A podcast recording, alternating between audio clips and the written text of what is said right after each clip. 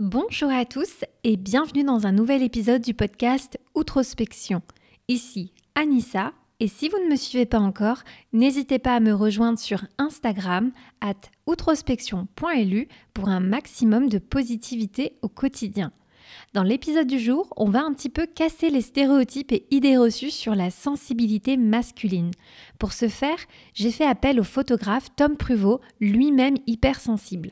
Il s'est livré sans phare sur son hypersensibilité et son hyperémotivité, et ensemble, nous sommes revenus sur tous les clichés qui gravitent autour des hommes et de leur sensibilité. Mec sensible égale mec fragile, mec sensible égale homosexuel, ou encore mec sensible égale mauviette, peureux. Vous verrez qu'en la matière, Tom vient challenger pas mal de ses croyances. L'objectif de cet épisode, c'est aussi d'apporter un peu de nuance face à la binarité du mec fragile vs mal alpha, de montrer que tous les hommes ont des émotions et ont le droit d'être sensibles. Certains le sont plus que d'autres et c'est ok, ça ne fait pas de des sous-hommes et que c'est en acceptant ces différences qu'on permettra à de plus en plus d'hommes et de femmes d'être vraiment eux-mêmes. J'en profite une nouvelle fois pour remercier Tom pour son témoignage, très transparent, très honnête, et c'est pas toujours facile de le faire. En tout cas, j'espère que l'épisode vous plaira et je vous laisse avec la suite. Bonjour et bienvenue sur Outrospection, le podcast qui te sort de ta tête et qui t'ouvre aux autres. Bonjour à tous et bonjour à mon invité. Bonjour, bonjour Tom, comment tu vas? Salut Anissa, ça va et toi? Très bien, bah écoute, euh, encore mieux depuis que je sais que tu fais ce podcast avec moi aujourd'hui. Je suis vraiment super ravie euh, de t'avoir dans le podcast. Je t'ai repéré sur les réseaux, on va dire. C'est ça, grâce à Enzo. je t'ai casté mm. exprès Exactement, lui faire un petit coucou. Euh, donc euh, Enzo Colucci du podcast euh, L'échec mention très bien, auquel tu avais participé. C'est ça, ouais. ouais, ouais. Bah, Il y a quelques temps. C'était au mois de septembre. ah ouais, déjà? ouais, déjà. Et oui, puis on avait parlé de, de, du décès de mon père et surtout ce qui s'était passé après avec mon voyage en Nouvelle-Zélande et au Japon.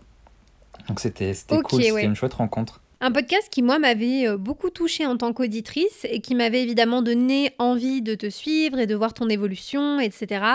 Euh, et, c'est vrai que, euh, du coup, aujourd'hui, on va un petit peu parler aussi bah, de toi, de ton rapport à la sensibilité, comme vous l'avez entendu dans l'intro. on va parler aussi masculinité, donc en fait, comme si les deux étaient des choses qui s'opposaient, mais justement, on va essayer un petit peu de, hum. casser les clichés, les mythes, hum, hum. justement, sur ce que c'est qu'un mec fragile, etc. Euh, et, avant ça, peut-être, euh, voilà, une petite introduction pour ceux qui débarquent, qui ne savent pas qui est euh, Tom Pruvot. Voilà, qui es-tu? Que fais-tu en quelques mots? Alors, je suis photographe indépendant depuis bientôt un an. Donc photographe dans, dans le social, donc tout ce qui est famille, naissance, grossesse, mariage aussi. C'est vraiment le côté humain qui me, qui me passionne.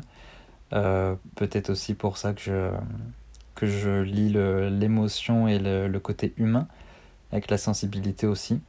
Et, euh, et puis voilà. Ok, très bien. Et tu, tu es situé où, toi, euh, Tom? Euh, De base, je suis originaire du Nord, donc à Armentières, à côté de Lille. Mais depuis bientôt un an, j'ai rencontré ma copine qui vit en Bretagne, donc j'ai passé pas mal de temps en Bretagne. Peut-être les trois quarts. C'est vrai? Ouais, les trois quarts de mon année, je l'ai passé en Bretagne avec elle. Euh, pendant, pendant le deuxième confinement surtout, où je suis resté ici. Et puis, euh, puis voilà, ça s'est fait, euh, ça s'est fait naturellement. Donc on va dire... Tu vas devenir un breton d'adoption, quoi. C'est ça, c'est ça. le sang lillois, mais le, le cœur breton. Trop cool, mais c'est chouette. Et euh, tu connais, euh, Tom, la petite tradition du podcast? Parce que c'est toujours ce que je demande à mes invités avant de rentrer dans le vif du sujet, c'est qu'ils me, me, me racontent un petit peu quel serait euh, le titre du film de leur vie. Si un, un, biopic devait être créé sur toi, Tom, et ton histoire, quel serait le nom de ce film? Ben, Ça, j'y ai pensé pas mal, pas mal de temps. Et je pense que ce serait La vie rêvée de Walter Mitty. Je sais pas si tu connais. Alors non, mais j'aime bien, euh, j'aime bien l'intention. Est-ce que tu peux nous en dire un petit peu plus? Pourquoi ce titre? Mais déjà, je vais te lire le synopsis parce que je suis vraiment pas doué pour, euh, pour les synopsis. Donc en fait, toi qui vas me pitcher, quoi. Non, non, non, Et après, j'expliquerai aussi pourquoi, pourquoi ce film. Ok. Ça Donc en fait, c'est un homme ordinaire enfermé dans son quotidien qui n'ose s'évader qu'à travers des rêves à la fois drôles et extravagants. Mais confronté à une difficulté dans sa vie pro, Walter doit trouver le courage de passer à l'action dans le monde réel. Il embarque alors dans un périple incroyable pour vivre une aventure bien plus riche que tout ce qu'il aurait pu imaginer jusqu'ici et qui devrait changer sa vie à jamais. Donc c'est vraiment ce film-là qui m'a parlé, bon déjà parce que je l'ai vu 4-5 fois. Ok. Et, euh, et si je devais comparer ma vie à ce, à ce synopsis, à ce film, ce serait que euh, bah, j'ai eu des rêves depuis tout petit comme beaucoup de monde, mais euh, avec la peur au ventre du moindre changement dans ma vie. Et, euh, et, en fait, le décès de mon père, je pense, a fait un, provoqué un switch où je me suis dit, euh, bon, parce qu'il n'était pas très loin de la retraite, hein, donc je me suis dit, si je veux profiter de la vie, c'est maintenant, c'est au plus vite. Donc même si j'ai peur, il faut que je, il faut que je réalise mes rêves. Et euh, puis il y a eu le rêve du voyage, du road trip, il y a eu le rêve de me lancer à mon compte. Donc, euh, donc je pense que depuis son départ, ouais, c'est une aventure bien plus riche que ce que j'aurais pu imaginer. C'est vraiment, vraiment incroyable ce que tu racontes. Et tu prouves un peu, tu sais ce qu'on dit souvent, que quand on, on, perd des êtres chers, ça nous amène à, à nous remettre en question sur comment on, on vit notre vie, etc. Et, euh, et aussi le sens de ce qu'on fait, et aussi le fait qu'on peut-être il y a beaucoup de choses qu'on a envie de faire mais qu'on fait pas. T'es vraiment tombé là-dedans en fait, de ce truc de dire mais en fait je dois, je dois accomplir ces rêves à un moment donné. Je peux plus Bah, c'est les ça, rêver ouais, simplement. ouais, ouais. Parce que le voyage, j'ai failli faire une croix dessus parce que je pensais que c'était trop, ou j'allais euh, aussi peut-être le reculer. Euh, mais d'un côté, j'ai bien fait de pas le reporter parce qu'il y a eu la pandémie, et c'est ce dont je parlais avec ma copine l'autre jour. Euh, je sais pas quand on pourra retourner en Nouvelle-Zélande, mais le visa, c'était maximum 30 ans. Et j'en ai bientôt 28, donc j'aurais pu passer à côté à cause de cette pandémie. Et là, j'aurais eu des regrets toute ma vie. Donc, euh, donc euh, non, non, faut. Dès qu'on a des rêves, c'est ok d'avoir peur, mais c'est hyper important de, de faire ce qu'il faut pour, pour les réaliser au plus vite. C'est vrai que bah, malheureusement, il faut attendre parfois certains événements tragiques de la vie pour te dire, bah, en fait, non, il n'y a rien de garanti. Bah, tu vois, il y a des gens ouais. qui partent tous les jours. Et du coup, peut-être une question un peu comme ça euh, qui sort, euh, enfin, on va dire un peu, un peu brute pour commencer, mais est-ce que toi, euh, tu as déjà eu dans ta vie, euh, on va dire tout, tous azimuts, la pression en fait de, de, de garder tes émotions pour toi et en fait euh, de convenir un peu à, ce stéréotype, tu sais, de, de l'homme viril, le, le fameux mal alpha. Non, jamais. Euh, dans ma famille, on était plus du genre à ne pas montrer ses émotions, justement, mais c'était plus euh, que ce soit femme ou homme. On était, on l'est toujours, on n'est pas très démonstratif, mais ça avait aucun lien avec le fait d'être du côté masculin ou féminin. Mais est-ce que tu as l'impression que pour un mec, c'est plus difficile d'être hypersensible et d'être euh, voilà émotif et d'avoir justement, euh, on va dire un peu les réactions qui vont avec cette sensibilité? Bah, je sais pas, parce que par exemple sur les réseaux sociaux, c'est souvent là où ça peut être compliqué, où les gens peuvent se cacher derrière des, des faux comptes et te, te tailler. Euh, moi, de ce côté-là, je suis assez tranquille, j'ai vraiment une communauté bienveillante. Et, et sinon, non, enfin, j'ai jamais eu de, de mauvaises réflexions, de, d'attaques personnelles sur ça. Euh, je pense que ça doit même se voir et je pense que les gens euh, voient ma sensibilité, euh, même quand moi je la voyais pas forcément. Parce que apparemment, je, ça, ça, entre guillemets, je transpire de sensibilité, ça se voit vraiment. Et puis en plus de ça, j'ai un côté féminin assez important. Euh, ça, c'était une belle révélation aussi, difficile à accepter, mais euh, je suis en train de travailler dessus. Par exemple, dans notre couple, euh, enfin, je suis celui qui pleure le plus. Tu vois, si on reste dans les clichés, ma copine pleure beaucoup moins que moi. L'autre jour, je lui ai montré une vidéo. C'était un réel sur Instagram et le narrateur disait, donc sur fond d'images de, voyage avec une musique assez inspirante, euh, disait que les bonnes personnes t'apportaient de la joie, les mauvaises personnes t'apportaient des leçons et euh, après, je sais plus quoi, t'apportaient des souvenirs. Et j'ai trouvé ces trois, ces trois phrases pardon, vraiment, vraiment belles, vraiment touchantes. Et du coup, j'ai montré ça à ma copine deux, trois fois. Et à un moment donné, j'ai les larmes aux yeux. Alors qu'il n'y avait rien de ouf, mais ça m'avait tellement touché. Et, et l'été dernier, j'ai fait une séance photo pendant un baptême euh, dans une église. Donc je ne suis pas croyant. Euh, je dis pas que Dieu n'existe pas, mais je voilà, je, je me dis qu'il y a enfin peut-être des dieux qui existent par-ci par-là, mais j'y attache pas une grande importance. Et pourtant, j'ai eu les larmes. Enfin, j'étais à deux doigts de pareil, de craquer, d'avoir de pleurer en pleine séance photo. Euh, et en fait, c'est là où l'hypersensibilité est magique. C'est que tu, dans des moments comme ça, tu prends l'émotion de toutes les personnes qui sont autour de toi. Et je pense que beaucoup de gens voient, ça comme un fardeau. Moi, je voyais ça un peu comme un fardeau au début. Euh, parce que peur d'être jugé, de très difficile de, de gérer ses émotions. Et petit à petit, à force d'en parler avec ma copine, de regarder sur internet, de lire des témoignages, etc., je vois que c'est vraiment une force et d'autant plus pour les hommes parce que je pense que ça peut clairement nous démarquer de la masse. Et moi, c'est aussi pour ça que je mets en avant cette sensibilité-là, cette hypersensibilité même, c'est que déjà parce que j'ai envie d'être transparent avec, euh, avec ma communauté et mes potentiels futurs clients, mais parce que aussi je je sais que j'ai une lacune au niveau de l'expérience par rapport à d'autres photographes, sauf que dans le salariat, donc est-ce que j'étais dans le salariat avant, j'ai bien vu que les compétences ne font pas tout. Et loin de là. Et le côté humain est, a une valeur énorme à prendre en compte. Ouais, c'est vrai ce que mm. tu dis. Ah parce que, c'est vrai, parce mm. que ça, ça s'apprend pas en fait. Bah, c'est ça. Et quand j'étais dans le salariat, euh, on était trois à être formés par une boîte de prestations pour euh, être embauchés chez le. Envoyés en mission chez le client. Et euh, quelques semaines plus tard, donc mon chef d'équipe était celui qui nous a fait passer les entretiens. Et je lui ai demandé, mais j'étais celui qui avait le moins d'expérience. J'avais un gars à côté, il y avait deux ans d'expérience, un autre qui en avait trois ou quatre en alternance, et moi j'avais un mois. Et euh, je lui ai dit, mais j'avais un mois d'expérience, pourquoi tu m'as pris? Il m'a dit, bon déjà niveau technique, j'ai vu que tu percutais, mais qu'au savoir-être, tu l'avais, je le sentais, tu l'avais plus que les autres.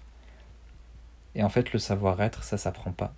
Alors que le savoir-faire, ça s'apprend. Et je me dis aussi que tu vois, si je me mets à la place du client, je préfère travailler avec quelqu'un de moins compétent, mais avec un côté humain vraiment euh, important, plutôt que quelqu'un qui est ultra compétent, qui est froid, distant. Euh.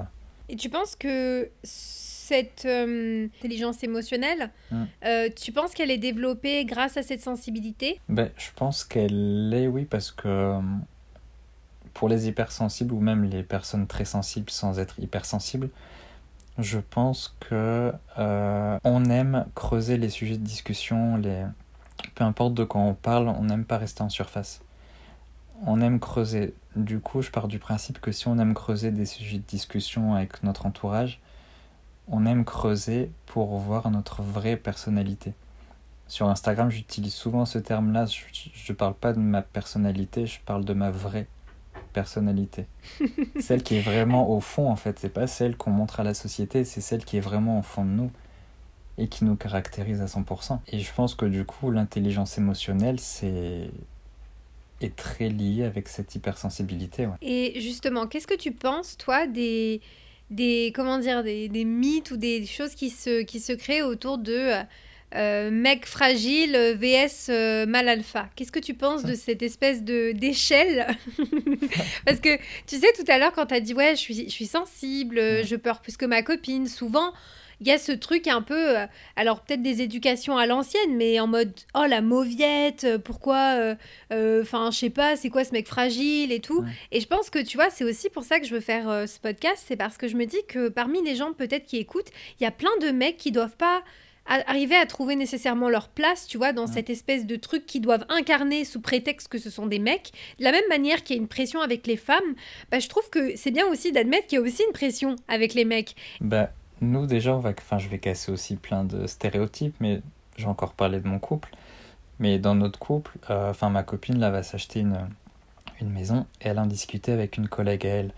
Et sa collègue lui a dit Oui, bah, c'est bien parce que comme ça, ton homme va pouvoir t'aider pour les travaux et tout elle le regarde, enfin elle la regarde et elle dit mais non mais le en rigolant le bonhomme du couple c'est moi. En fait, c'est ma copine qui est manuelle, c'est elle qui fait les travaux, elle s'y connaît mieux que moi. Après, c'est pas parce qu'on est hypersensible qu'on est une mauviette, par exemple. Parce que je suis persuadé qu'il y a, qu'on va garder ce terme-là, des mâles alpha, qui seraient pas partis au bout du monde comme j'ai fait, qui resteraient dans leur euh, confort de salarié et qui se lanceraient pas à leur compte parce qu'ils ont peur, ou qui n'oseraient pas se montrer vulnérables, parce que ça aussi c'est une force. C'est pas parce que euh, on peut pleurer, se livrer tout en étant fort en fait. Et je pense que la vulnérabilité, c'est une force sous-estimée beaucoup trop sous-estimée. Bah, tu sais, j'ai fait un épisode sur ce sujet, mm. justement parce que j'étais la première pas confortable du tout, donc moi en tant que femme, euh, sur, euh, sur ce sujet de la vulnérabilité. Et c'est vrai que j'ai revu aussi ma, ma perspective de ça et je me suis dit, et d'ailleurs, tu sais quoi, il y a beaucoup d'hommes qui m'ont contacté et qui ont contacté Sarah qui a participé à ce podcast euh, qui ont dit mais mon Dieu, en fait, ce que vous avez dit dans ce podcast, euh, ça a résonné en moi. Je me rends compte que oui, j'ose pas faire ci, ou je joue un rôle quand je suis au travail pour entretenir une espèce de d'idée de ce que c'est que être un manager fort, être un homme de, de, de poigne, tu vois, qui, qui prend des décisions fortes, qui se montre pas faible. Et hum, je pense que tu vois, quand il y a des mecs qui renversent un peu ça et qui assument tu vois, ce que tu dis, les propos que tu dis en disant, bah voilà, moi dans ma relation, ma, ma copine, euh, c'est elle qui est manuelle, c'est elle qui, elle s'achète sa baraque, elle est indépendante, elle fait sa vie. Bah c'est ça, puis euh, on en parle régulièrement parce que moi j'ai encore, euh, encore du mal aussi à voir que je suis pas... Enfin d'un côté je me rends compte de qui je suis, du couple que j'ai, etc. Enfin du couple que je construis avec ma copine. Mais d'un autre côté j'ai aussi ces rappels de la société qui te dit et qui veut t'ancrer dans le crâne que tu dois euh, être euh, bah, l'homme de la maison, que euh, c'est surtout toi qui dois ramener l'argent à la maison. Et, et, tout ça, nous, on est en train de le déconstruire. Mais vous trouvez votre équilibre quand même là-dedans? Bah oui, parce que si j'avais été trop masculin, ça collerait pas. Mhm. Et si elle avait été trop, si elle avait été trop féminine, ça aurait pas collé non plus. Mhm. Mais c'est bien de le dire aussi, tu vois, que en fait les gens oublient, tu vois, qu'on est, on est composé de ces énergies qui sont masculines et féminines et qu'en fait elles vont chacune nous apporter des choses et qu'elles vont être présentes à des degrés différents chez chaque personne, mais que, euh, par exemple, déconstruire déjà que c'est pas parce que tu as une énergie féminine qui est plus présente que tu es forcément efféminé. tu vois ce que je veux dire? Ou que forcément tu es euh, homosexuel euh, parce que tu es une femme, par exemple, qui a une dominance euh, euh, d'une énergie masculine, c'est pas pour autant que tu es lesbienne, tu vois. Bah, ma copine, au début, on en rigolait, mais elle me dit Je suis persuadée, on n'en avait pas parlé, hein, je suis persuadée que tu t'es déjà fait draguer par des mecs, c'est obligé. Et je lui dis Bah oui. Et elle me dit Bah ouais, ça m'étonne pas. Donc, et pourtant, je suis pas homo. Et j'ai jamais douté de ça, j'ai toujours été hétéro, mais aux yeux de la société, toujours, dès qu'un homme est efféminé où tu ressens une pointe de féminité, tu te dis, hum, lui, je suis pas trop sûr qu'il soit hétéro, mais j'ai, tu vois, il y a le doute qui plane. Mhm. Et, euh, et, justement, euh, euh, je me dis, est-ce que quand on est un homme hypersensible, c'est difficile de s'entourer de personnes qui sont bienveillantes et qui te jugent pas? Est-ce que tu as déjà eu des difficultés ou alors est-ce que toujours tu as réussi à trouver les bonnes personnes qui, qui comprenaient comment tu fonctionnais et qui t'ont toujours permis d'être toi-même? Bah, le truc, c'est que moi, euh, au niveau social, j'ai toujours eu du mal. Euh, que ce soit au lycée, bon, parce que je m'étais rendu compte que mon père était alcoolique et mes parents divorçaient, ça faisait euh, beaucoup de changements d'un coup. Donc le seul moyen que j'avais trouvé pour me protéger et essayer de faire ce que je pouvais, c'était de me renfermer.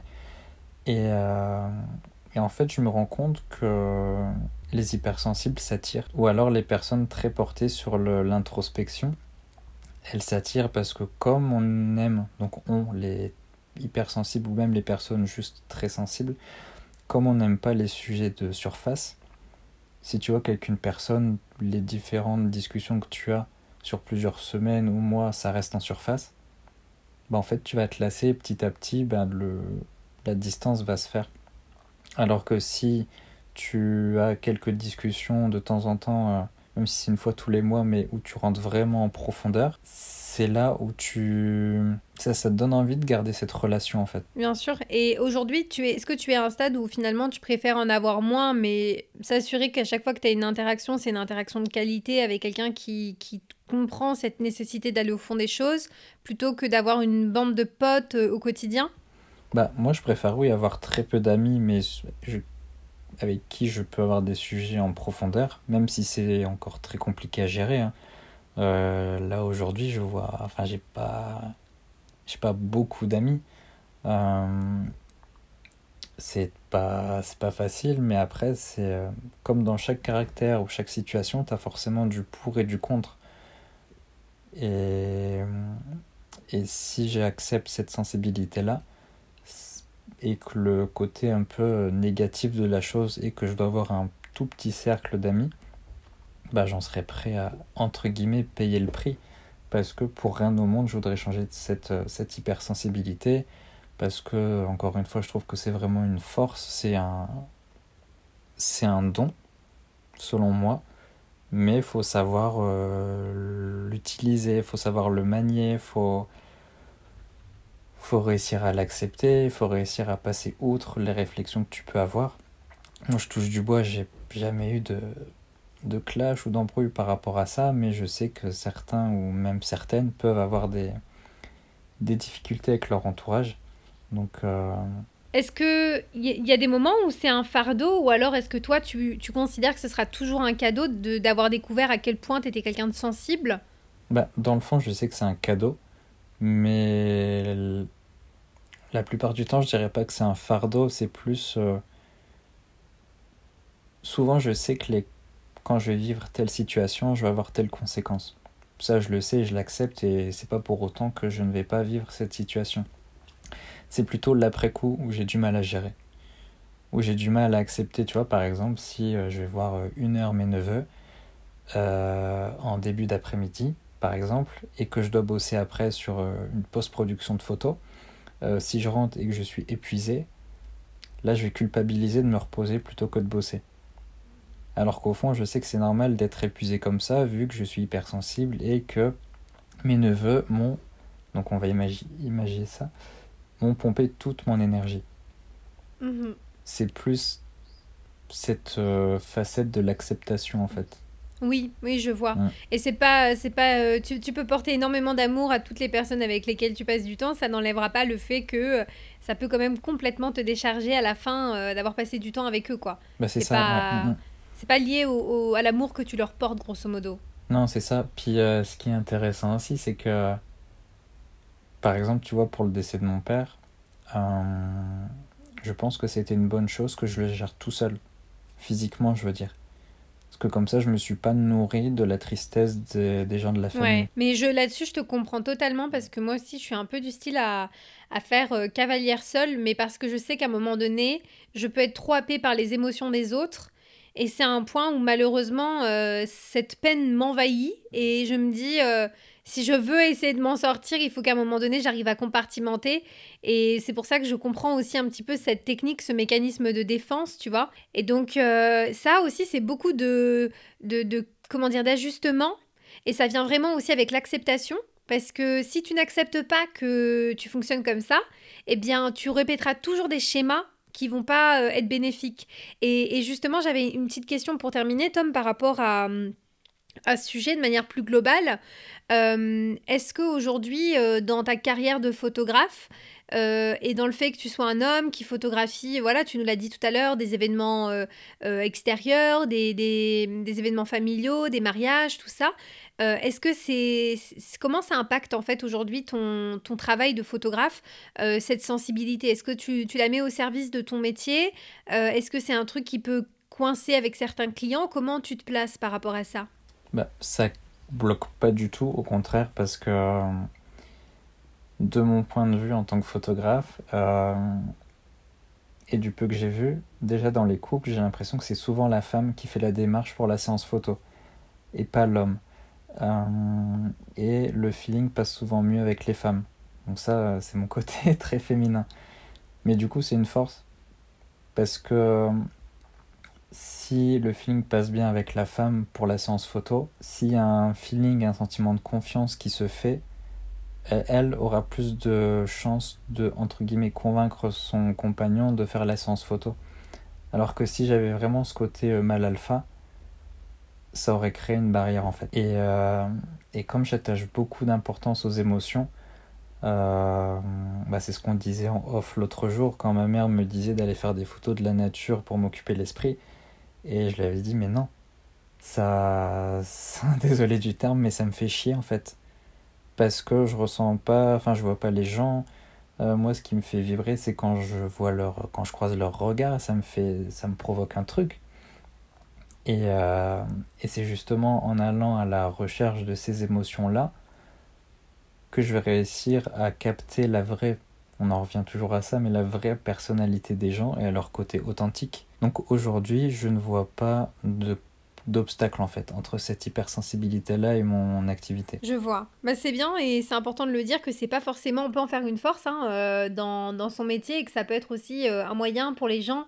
En fait, c'est un peu comme si tu donnais aussi la permission aux gens d'être aussi ce qu'ils sont vraiment, tu vois. Bah, si face à toi, mm. tu as un mec qui assume et qui, euh, qui est pas là en train d'être en représentation, tu vois, euh, finalement, c'est un petit peu un, feu vert que tu donnes à d'autres hommes ou à d'autres femmes de se dire mais, mais oui, en fait, euh, il a raison, ou tu vois comment il est, c'est ça m'aide. Et, justement, euh, Tom, petite dernière question, quel conseil toi t'aurais à donner à, par exemple, si un mec m'écoute, même une, femme hein, qui peut être dans cette posture-là, mais qui se dit qu'il a beaucoup de mal en fait à laisser la place aux émotions et, et que parfois ça le bouffe un peu parce que bah, ça ne correspond pas à ce qu'on attend de lui ou éventuellement d'elle. Euh, par, par, où commencer peut-être? Bah, Moi je sais qu'au début j'écrivais de temps en temps pour euh, me rendre compte aussi de tout ça, que je l'ai vraiment sous les yeux. Puis le fait d'écrire ça permet de libérer des choses aussi. Et, euh, et d'en parler avec, donc pour les gens qui sont en couple, parler, en parler avec leur moitié. En parler pas forcément non-stop mais régulièrement. Parce que moi ça m'a beaucoup aidé. Et euh, puis après, ce qui est toujours le plus dur, mais ça c'est dans n'importe quelle euh, chose que l'on veut débloquer, c'est de, il suffit d'une fois, il suffit de craquer, ne serait-ce qu'une fois devant, euh, devant un parent ou devant un ami, pour qu'ensuite ça devienne plus facile de craquer si on a besoin de craquer. Et puis après, moi personnellement, je, je trouve que c'est très inspirant de voir les femmes et les hommes qui peuvent être forts et fortes, mais je trouve ça très inspirant quand on les voit craquer en racontant euh, leurs histoires et que euh, après ça tu vois la manière dont ils se sont relevés de cette histoire, mais parce qu'ils ont eu cette force de montrer leur vulnérabilité. Parce que si quelqu'un montre euh, constamment qu'il est fort ou forte, et eh ben c'est assez linéaire en fait c'est pas forcément quelqu'un d'impressionnant ou d'impressionnante. Alors que si la personne, tu vois qu'elle a des hauts, des bas, qu'elle ose dire euh, que ça va pas, qu'elle a peur, etc., mais que malgré ça, elle va. Elle part au bout du monde, elle se lance à son compte, euh, elle, euh, elle fait un speech, un TEDx ou je ne sais quoi, mais mal, enfin, avec la peur au ventre, bah ça, mm. Je trouve que ça force le respect. C'est bien, c'est vraiment super ce que tu dis là, je trouve. Tu vois, de dire que en fait, euh, il y a le, le, le, vrai courage, cette vraie euh, force, elle n'est pas juste simplement dans est-ce que ce mec a des muscles, mm, mm. est-ce que ce mec, est-ce que ce mec parle d'une, d'une voix euh, déterminée, qui parle plus fort que les autres, etc. Mm. Est-ce qu'il est, il est costaud dans sa posture, mais aussi est-ce que finalement par ses actes, par ses... En fait, est-ce qu'il fait vraiment face aux aux vraies choses qui sont, qui sont terrifiantes, tu vois, comme tu disais, euh, se relever d'une épreuve très difficile, euh, admettre que ça a été difficile, se montrer vulnérable et essayer de réaliser ses rêves alors que c'est hyper effrayant. Bah, euh, donc, donc ouais, il y a d'autres éléments de mesure et de toute façon, en fait, on on se crée soi-même sa propre norme, mais c'est aussi pour ça que je voulais t'avoir aujourd'hui. C'était pour euh, donner aussi un autre son de cloche, tu vois, de, de, ce que c'est que d'être un mec, de ce que c'est que d'être un mec qui assume son hypersensibilité, qui, euh, qui en parle.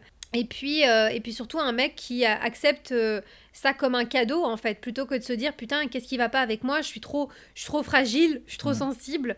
Euh, et on en parlait avec Sarah justement dans le podcast sur la vulnérabilité où elle disait qu'en fait la vulnérabilité c'était pas forcément euh, euh, de la fragilité parce que il y a pas, chez quelqu'un de vulnérable il n'y a pas quelque chose nécessairement de, de cassé en fait de de complètement en morceaux, etc., qui tient par euh, deux bouts de ficelle, mais qu'en fait la vulnérabilité, c'est aussi se montrer euh, tel qu'on est et accepter qu'on n'a pas tout euh, en main.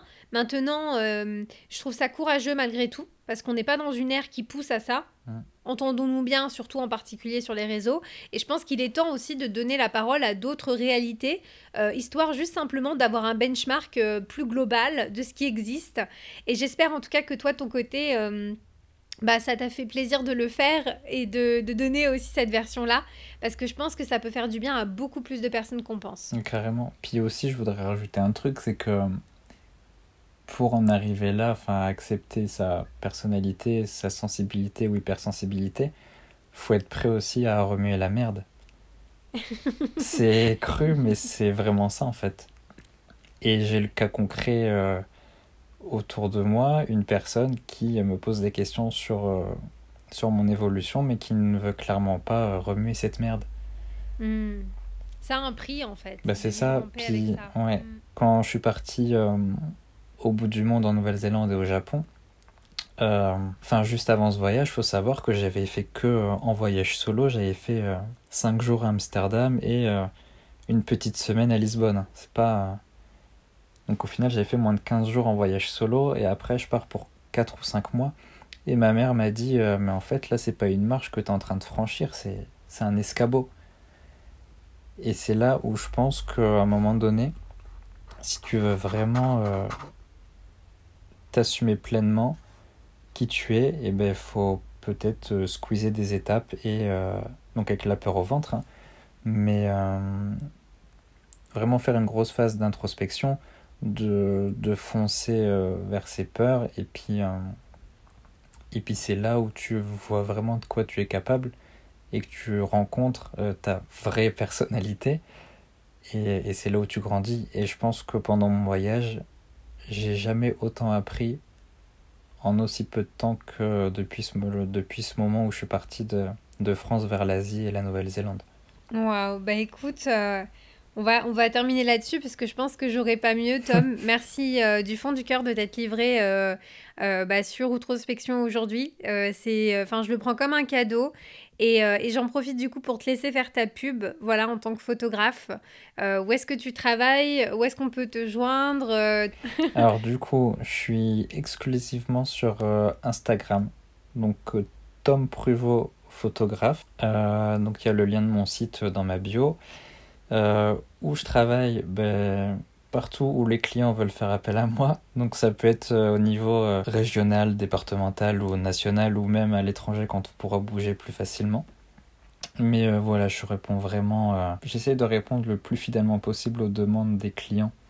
Donc si on me dit, si on veut faire appel à moi pour un mariage ou un enterrement de vie de jeune fille à Biarritz ou à, ou à Nice, il bah, n'y a pas de souci, on peut discuter de tout ça et, tant que vous êtes prêt à, à ce que j'affiche vos, votre vraie personnalité, encore une fois. Mais c'est bien de le dire et je pense que c'est aussi ce qui fait euh, ce qui fait de toi euh, ton unicité et c'est important de, de, le garder, Tom, sincèrement. Mm. Donc je mettrai tous les liens euh, bah, justement vers les réseaux, le site de Tom pour que vous puissiez jeter un coup d'œil à ce qu'il fait.